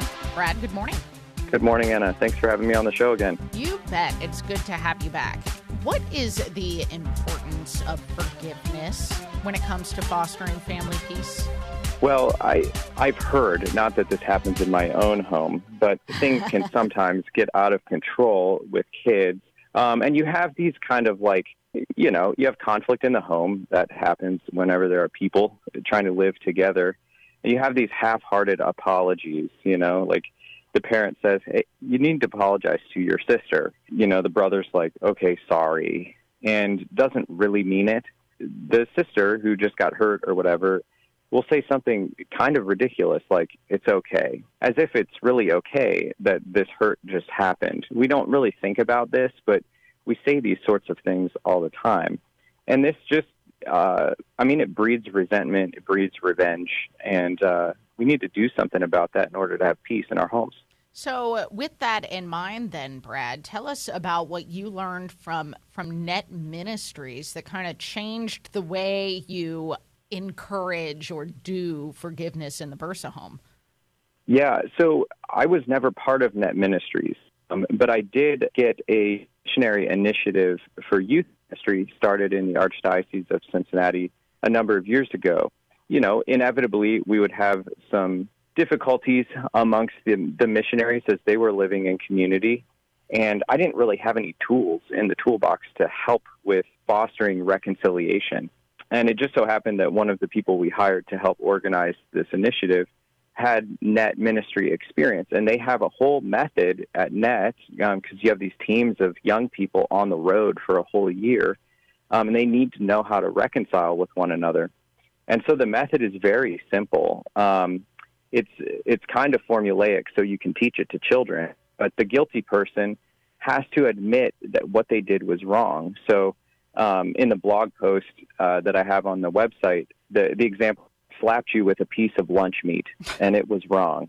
Is this? Will hold on, I gotta stop you. Did this happen? I can neither confirm nor deny that this is a true dialogue, a true example from my home. Okay. But, sorry, now start over again.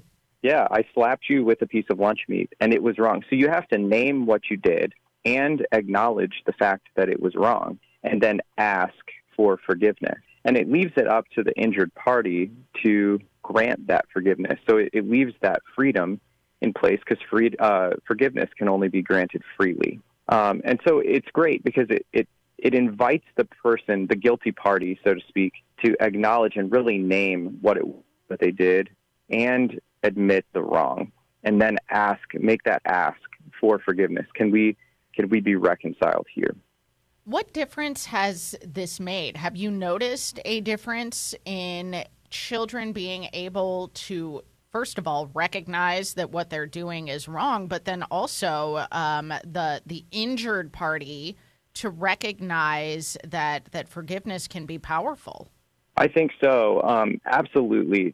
This takes time. I think any parent who wants to work on forgiveness in the home has to realize that there's a lot of coaching involved, especially on the front end. But it actually is a cultural game changer. So in our home, this has become the acceptable way to reconcile, the acceptable way to ask for forgiveness from the parents, from my wife and I, all the way down to our littlest kids. So we just stop the dialogue if kids are kind of reverting back to the old core way of asking for forgiveness. And we say, this is not how we ask for forgiveness in our home. And they kind of immediately jump into what we've taught them. And I think it's been really beautiful, especially to see the injured party, to use that expression, really like receive that request for forgiveness and then know that they have the freedom then to actually forgive this other person, to see this other person, to see their sibling, for example, as their sibling again, as a human person again, instead of just the person who slapped me with lunch meat. And so has it brought about some peace? Do you see peace happening between them? Or, I mean, I guess you kind of wonder whether the asking for forgiveness is still, really heartfelt. It's true. I mean, you have to wonder, is it always still heartfelt?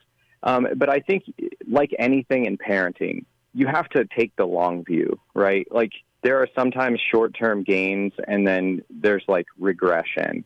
But I would say over the 3 years or so that we've been employing this in our home, things are generally more peaceful, and what I will definitely say is conflicts are resolved more quickly, and that over the long run means something. Well, that's good. And I mean, the other thing here that I think is interesting is that it sends the message that this is not okay.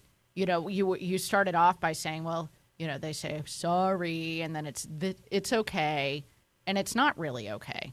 Exactly, and I think that in our entitled culture, that's really important, that we acknowledge that certain things actually aren't okay, and you can't just kind of skate through and get away with things. But this stuff comes back, and you have to acknowledge the truth of what you've done. It's really, really important. Again, there's peace in the home, right? This helps cultivate peace within your home. But it's actually a deeper education for your children that will have generational effects in a positive way. Yeah. Teaches them about justice, I think. We've been talking to Dr. Brad Bursa. And Brad, if listeners want to read your blog post on this idea of fostering family peace through true forgiveness, where do they find it? Well, the fastest way to get there is nazarethRevisited.com/blog. And just scroll down on the page and you'll find it, Forgiveness in the Home. Well, thank you so much, Dr. Brad Bursa. 12:30 now on the Sunrise Morning Show. It's time for news. 3 top pro-abortion groups are expected to join President Biden and endorse him during a rally later today, marking 1 year since the Supreme Court overturned Roe v. Wade. Since the decision, more than 20 states have passed pro-life laws, but Biden has vowed to protect abortion and is expected to sign an executive order today designed to expand access to contraception as well. He has already signed executive orders on traveling for abortion and to make the abortion pill more readily available. The papal almoner, Cardinal Konrad Krajewski, is being sent on another charitable mission to Ukraine.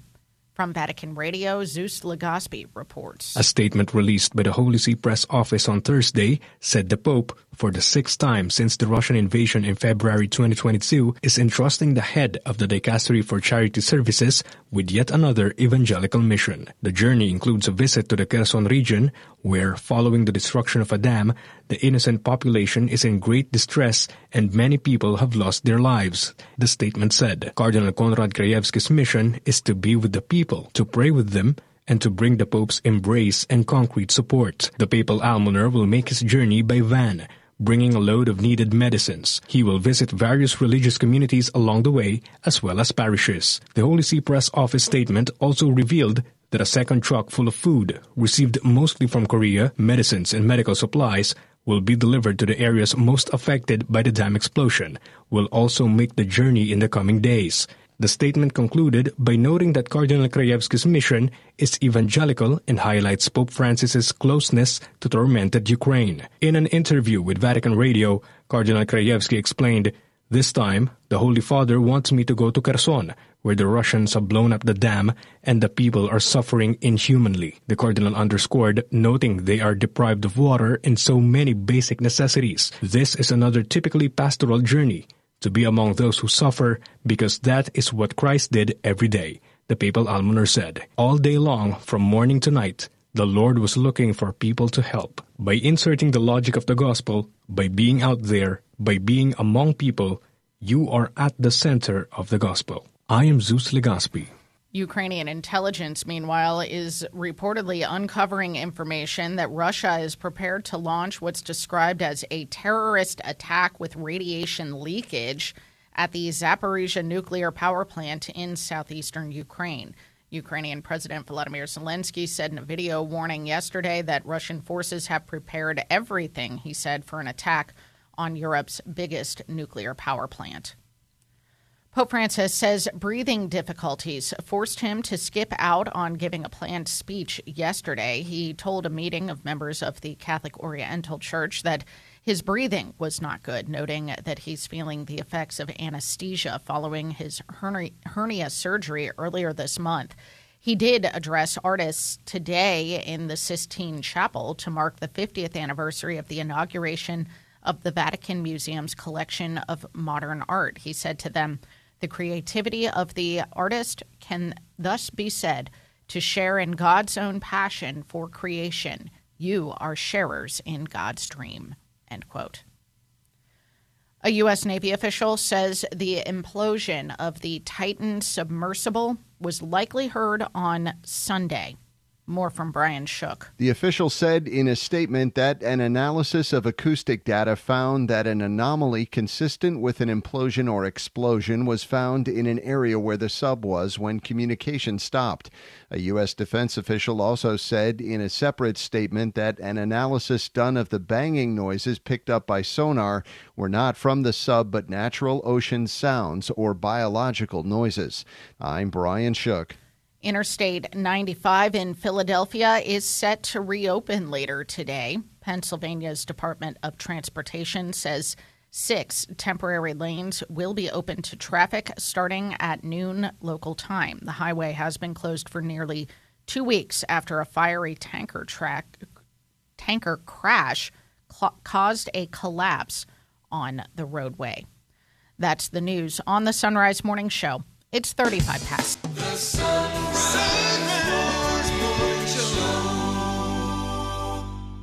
This past year has been a crazy roller coaster ride, but you have the power to get your business back on track by underwriting the Sunrise Morning Show.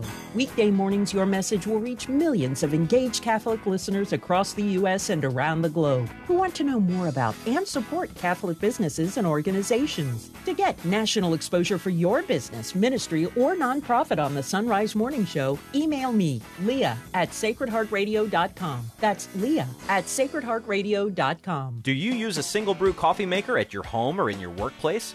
The Carmelite Monks of Wyoming have single-use coffee pods especially for you. Go to the Mystic Monk Coffee site through our site, sunrisemorningshow.com, to browse the monk shot options. When you check out, we'll earn a commission. And why not brew it straight into a Sunrise Morning Show mug or travel mug? You can find those in our online store. Buy a mug and link for some monk shots for your Keurig at sonrisemorningshow.com. The Baltimore Catechism asks, how is the Church Catholic or universal? The Church is Catholic or universal because it subsists in all ages, teaches all nations, and maintains all truth. From the very beginning, when the Holy Spirit descended upon the apostles in Jerusalem at Pentecost, we have seen that the Church has embraced all peoples, all nations, all tribes and tongues. It subsists in all times. We can say, even because it is the mystical body of Christ, the Church has existed even from the very first man and woman. Finally, the Church teaches all truth. There is no truth, as St. Augustine said, that does not properly belong to the Church. Let us thank the Lord, then, for giving us a Church so universal, so widespread, that its arms embrace all things, because, ultimately, they are God's arms reaching out to each of us. Reflecting on the Baltimore Catechism, I'm Dominican Father Ezra Sullivan.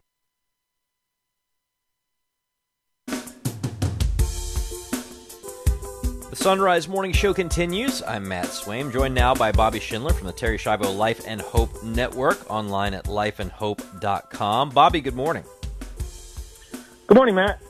We talk about Canada a lot in this segment and some of the ways that they are really on the forefront of the push for assisted suicide and really trying to make it not just as accessible as possible, but trying to encourage people that this is their best path. And we've got some pretty upsetting statistics out of Canada to look at today, so I wonder if you could share some of those with us. Right, and I think in it needs to be emphasized, as Wesley has been emphasizing for a very long time. Every year, incidentally, Matt, I think for the last almost 20 years, Wesley makes predictions in the world of bioethics. And he has been, sadly, and these are predictions affecting human life and how we treat and care for people, and assisted suicide is included in that as well. And unfortunately, Wesley has been pretty close to inaccurate in all his predictions. And that's the reasons why he writes a lot about Canada, because he says we need to keep a close eye on what's happening there, because if it's happening there, it can certainly happen here in the USA. I mean, some people might, why do we talk about Canada like this? Well, they're humans. It's human nature. And if they expand and create assisted suicide laws there, and we do it here, we're going to follow the same path. And why should we be alarmed? Well, it's coming out now. The numbers, and of course, all of Canada, assisted suicide is legal in Canada, in all 13 provinces. And in 2022, there was a 35% increase from 2021. It was legalized in 2016, Matt.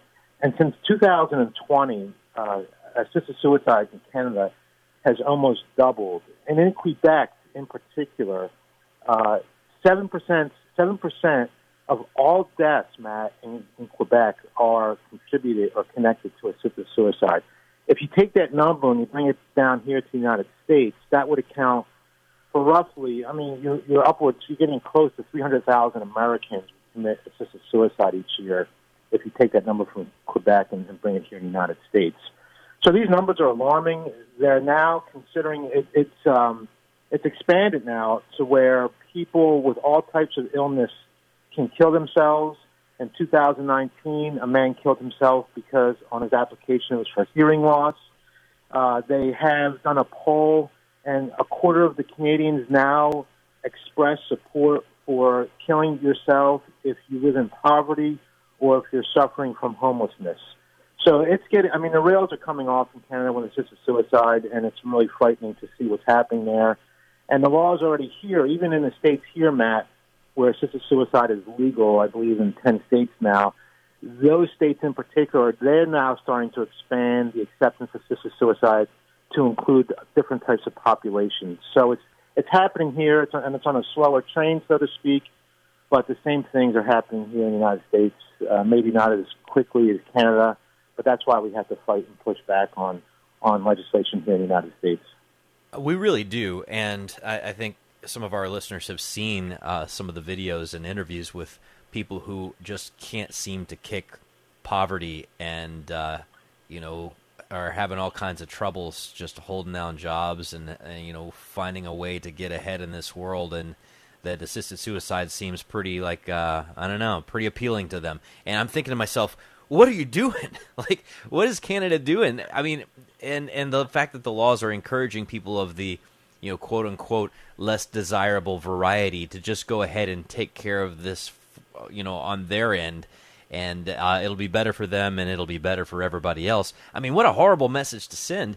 And, when it comes to this, Bobby, it's so important that we keep this all at the forefront, because there are people that I hear of who are otherwise, conservative on all kinds of other issues, talk about how, well, it'd be great if we just got rid of all of this kind of person or rid of all of that kind of person. Well, Canada's doing it, and trust me, you don't want to get rid of certain kind of people, because Canada is shockingly rapidly rounding the corner on figuring out how they can get rid of as many people as possible for almost any reason at this point. Yeah, Matt, it's frightening. I mean, doctors are here to heal, to prescribe medicine, not to prescribe death. And we're seeing more and more. I really feel like here in the United States in particular, when it comes to this issue, I mean, we've already seen, I mean, this is a separate issue from other ways that patients are being killed in our healthcare system today. Removal of food and hydration that we talk about and other reasons and other policies that permit the killing of patients. And this is separate from that. This is situations, where people are homeless, people are suffering from mental health issues. And if we're just going to abandon, and that's what it's really about, Matt, it's about abandonment. If we're just going to abandon these people, I mean, I really feel like it's fingers in the dike, Matt. I mean, we're just holding this dam back that I hope I'm wrong, that eventually we're going to see more and more states. I mean, fortunately, so it's good news, bad news, Matt, right? Bad news is Nevada, the legislature recently legalized assisted suicide. Fortunately, the governor there saw the dangers of assisted suicide and vetoed the bill. But nonetheless, if that governor was not against assisted suicide, it would now be legal in Nevada. So it's scary if you're watching what's happening. More and more states are introducing assisted suicide every year. And if we don't keep pushing back, if these groups don't keep pushing back, it's just going to be a matter of time before more and more states adopt these laws and allow killing people, and then they'll start expanding from there, as we're seeing happening in Canada. Yeah, it's a perfect storm of mental health, a crisis in our society, quote unquote, our society, right? There's a mental health crisis, and it's growing, especially among young people who are already. You know, it was already rough to be a teenager. You and I both remember, like, you know, everybody feels kind of messed up and weird as a teenager, and now that's just kind of exaggerated. You know, I saw a poll. I think Brad Wilcox put it out from over at a group that's the National Marriage Project at the University of Virginia. How something like 49.5% of 8th, 10th, and 12th graders don't feel like they can do anything right. 48.9% feel like their life is not useful. 44.2% of these 8th, 10th, and 12th graders say they do not enjoy life. I mean, that is a prime customer base for this industry, and don't make any mistakes about it. That's where this stuff is going. Wow, you know, that's alarming, Matt, when you hear those numbers. And then you add to the fact that you got over 50 years, well, until last year, but you still have the abortion issue getting into the psyche of all Americans. This normalization of killing, the acceptance, the desensitization of the value of human life, and that spills over into what we're seeing with euthanasia, assisted suicide, and it's going to affect us. And you start devaluing life with what we're seeing. You're going to start to see the expansion of death in all sectors, and in healthcare, and when you see these numbers, it reminds me of the time that Dr. Kevorkian was invited to speak, and I think I brought this up not that long ago. Was invited to speak at the University of Florida, speaking to this age group, Matt, where you're talking about, where it's one of the highest incidents of suicide, and you have a supporter of assisted suicide coming in and speaking to these kids. I mean, it doesn't make sense. It's you're doing something that can only increase harm and increase their willingness, or telling them, you know, death is okay. And it is alarming when you hear those numbers about the attitudes of the kids today. Well, death is a part of life, but we protect life from conception to natural death.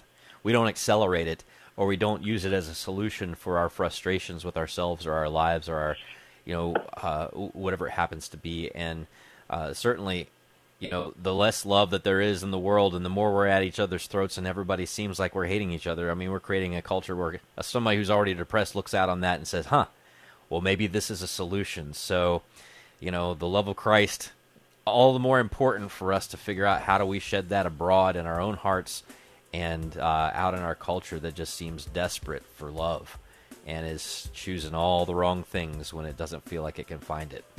Bobby Schindler, thank you so much. We got Life and Hope. .com, linked at sunrisemorningshow.com. Have a wonderful day. Thank you, Matt. God bless you. All right, Father Jonathan Duncan joins us next to preview the Sunday Mass readings. It's 14 till.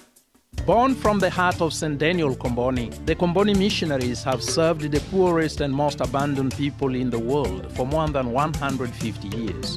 The Combonis improve quality of life with resources like food, clean water, and medicine. They provide vital education in schools and spiritually minister through the sacraments, all while preparing local Christian leaders to serve their people, now and in the future. Find out more at combonimissionaries.org. Central Fabricators is proud to support the Sunrise Morning Show, where you'll get news from the Catholic perspective, while keeping you up to date on what's happening in the Vatican as well. It's also a great way to keep in touch with the Catholic faith throughout the week. Central Fabricators, based in Cincinnati, Ohio, is a family-owned business for over 75 years, manufacturing and repairing corrosion-resistant storage tanks, reactors, and pressure vessels. On the web at centralfabricators.com. That's centralfabricators.com. Tis the season for iced tea. If you're looking for some unique flavors to enjoy, the Carmelite Monks of Wyoming have a number of options, including lemongrass mint, ginger orange, and blossoming jasmine. Go check them out through our link to Mystic Monk Coffee at sonrisemorningshow.com. And when you make a purchase, we earn a commission. While you're at our site, pick up a mug or etched travel mug, which are available in our online store. Get your mugs and link to Mystic Monk Coffee for tea at sunrisemorningshow.com. What's stopping you from becoming a Catholic? Why can't women become priests? I don't understand why I have to earn salvation. How is it possible that God created everything? Why do I need to confess my sins to a priest? Why is the Catholic Church so unwilling to recognize? The Catholic Church is too rich. Catholics worship Mary and our communion. As far as I'm concerned, all religions are equal. You are called to communion with Dr. David Anders. Today, 2 p.m. Eastern, on the EWTN Global Catholic Radio Network. Hi, this is Janet Williams. You don't have to be a woman to enjoy Women of Grace today at 11 a.m. Eastern Time on EWTN Radio. Now, back to the Sunrise Morning Show. 11 till, here's Anna with headlines. Three top pro-abortion groups are expected to endorse President Biden and join him at a rally later today to mark 1 year since the overturning of Roe v. Wade. The papal almoner, Cardinal Konrad Krajewski, is being sent on another charitable mission to Ukraine. And a new report out from Aid to the Church in Need says religious freedom violations take place in 1 out of every 3 countries. News at the top and bottom of each hour every weekday morning here on the Sunrise Morning Show. I'm Matt Swaim, joined now by Father Jonathan Duncan from the Diocese of Charleston to take a look at the Mass readings for this Sunday on the calendar as we head to the 12th Sunday in Ordinary Time. Father Duncan, good morning. Hey, good morning, Matt. You know, it's fascinating to me. We're going to hear it in the Gospel reading from Matthew chapter 10, where Jesus says, "Are not 2 sparrows sold for a small coin, yet not one of them falls to the ground without your Father's knowledge? Even all the hairs of your head are counted." Doesn't take long on a guy like me. But he also makes a reference to birds in Matthew chapter 6, a few chapters earlier, where Jesus talks about, you know, why do you worry about what you're going to eat or drink, or your body, what you will wear? Look at the birds. They don't sow or reap or store away in barns, and yet your heavenly Father feeds them. Are you not more valuable than them? I find it interesting that there are a couple places in Matthew's gospel where Jesus tells us we're more valuable than birds. Yeah, there's some comfort there. I think it was... I'm trying to remember who exactly, I think it was Lewis who said, essentially that in that line about the Lord, feeding and caring for the sparrows, that, it would have been easier if we were made a little bit more like the sparrows, if our needs were kind of that simple. But that's the thread running through is essentially, God taking care of the faithful, and it starts with a reading from Jeremiah. Jeremiah, of course, was a priest and a prophet in Israel in the last days of the southern kingdom, right before the great empire Babylon would come in to conquer and send the people into exile.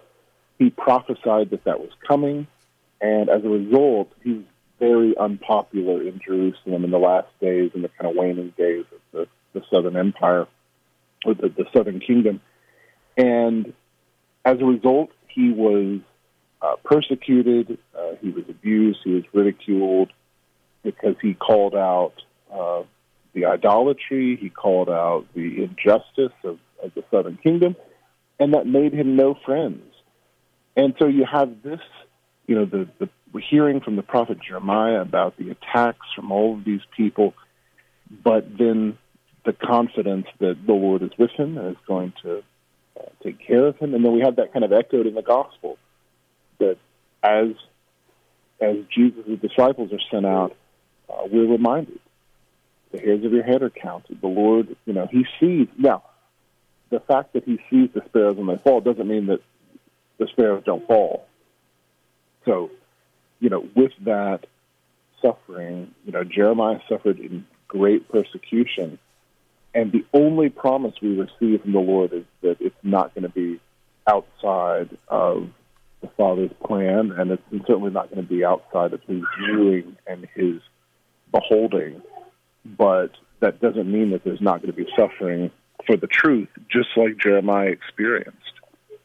Well, I mean, that suffering for the truth can take various forms, you know, and I think that we suffer quite a lot of annoyance. And very often in our situation here as Americans, it's a lot of like philosophical battles where we feel like we're trying to, you know, argue anthropologies against anthropologies and, you know, what that means in the public square and for free speech. But at the same time, that's being fought in a different way, a very different way, with our brothers and sisters in Nigeria, where we just heard of another priest who was captured and released after being tortured and came back with severe head wounds. Basically, all the clergy in Nicaragua have been sent packing, right? I mean, there are different costs for different people at different times and in different places. But, you know, when I think about the witness of some of these people who have had, I mean, just awful persecutions come upon them. Like I say, our brothers and sisters in Nigeria, priests shot dead coming back to mass, coming back to their parish.